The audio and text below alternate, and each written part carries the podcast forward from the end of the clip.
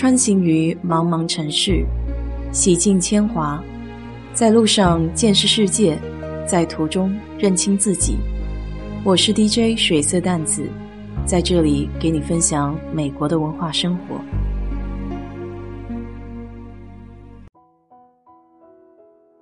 昨天聊到房车，有听友问相关驾照的问题，觉得有点意思。其实房车的种类，Class A、Class B 还有 Class C，就是相对应的驾照类别。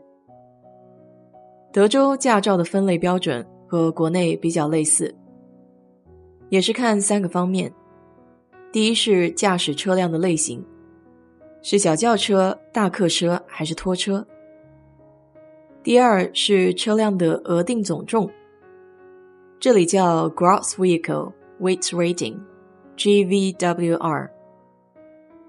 这个重量等级意味着车辆的最大安全总重量。比如，车辆的总重量等级 GVWR 是七千磅，车辆的净重 Curb Weight 是五千磅，那么其他连人带货的总量就不能超过两千磅。如果超过这个等级，可能就会收到罚单。但最严重的不是罚单，而是万一出现了涉及生命损失的事故，可能会面临刑事指控。我的大众帕萨特重量等级是四千四百磅到四千六百磅之间，可以拖一千磅的重量。所以，如果想买那种不带车头的房车，还得了解自己车的牵引能力。重量等级在卡车类别里还有细分。这里就不赘述了。第三个标准就是车辆的承载人员数，比如临时驾照的人开车不能携带超过一名二十一岁以下的乘客，除非是直系亲属。大体上，德州的驾照分为非商业和商业驾照。非商业驾照的类别里有四种：A、B、C 和 M。A 类驾照者是车辆重量等级在两万六千磅以上，牵引力一万磅以上。B 类驾照的车辆重量的规定和 A 类差不多，但牵引力要小一些，主要指可以乘坐连带驾驶员在内二十四人的大客车。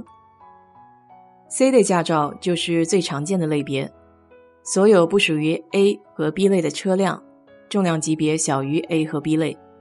一般指的是小轿车 SUV，那种路上能见到的比较奇怪形状的三轮机动车，也在 C 类。这里叫 Auto Cycle。M 类就是摩托车。第二个大类是商业驾照，主要就是可以驾驶工作目的的车辆。商业驾照有专属的培训。高速公路上时常看到的十八轮大卡车，基本上都是商业驾照。其实这个工作的收入还挺不错的，但就是对体力和耐力要求蛮高。我导师年轻的时候就开大卡车，后来才到学校教学的。在美国这里，一个博士去开卡车不会被说可惜，他们会觉得你可能对这件事情很有兴趣。除了上面说的，德州这里高中生就可以申请驾照，所以问起身边不少年纪不大的人，都有十几年的驾龄。在德州，年满二十一岁之前，可以获取几种开车的证件。第一种叫实习许可证，也就是 Learner License 或是 Instruction Permit，它允许二十一岁以下的青少年。在一名有正式执照的驾驶员陪同下开车上路。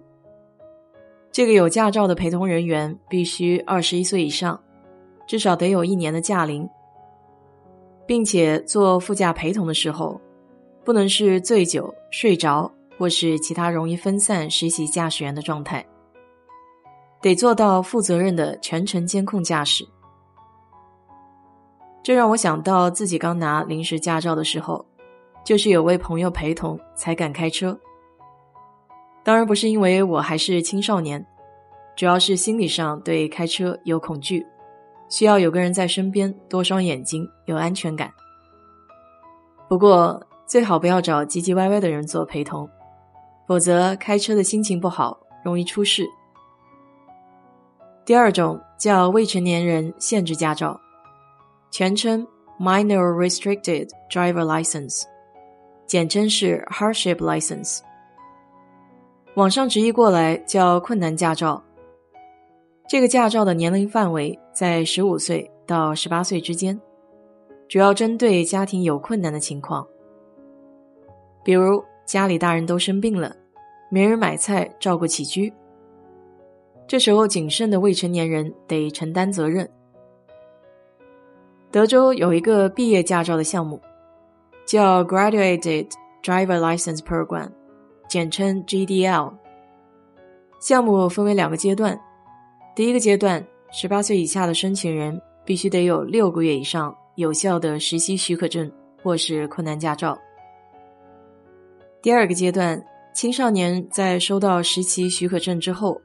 十二个月之内都有驾驶限制，比如前面说到的，车里不能坐超过一名二十一岁以下的非家庭成员，在午夜和凌晨五点之间不准开车，除非是上班或下班、学校相关活动或是因为医疗紧急情况。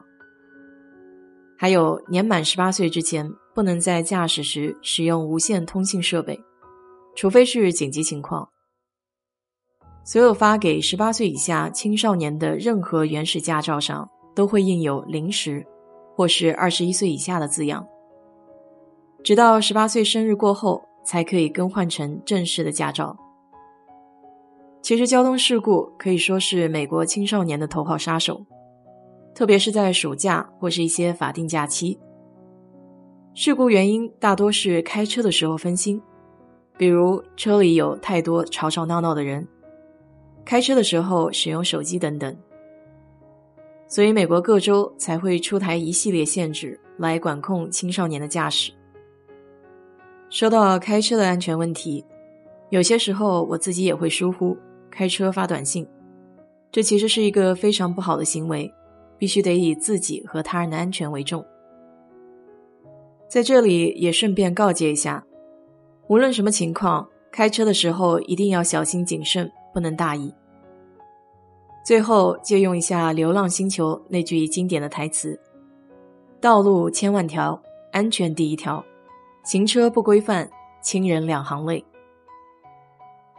好了，今天就给你聊到这里。如果你对这期节目感兴趣的话，欢迎在我的评论区留言，谢谢。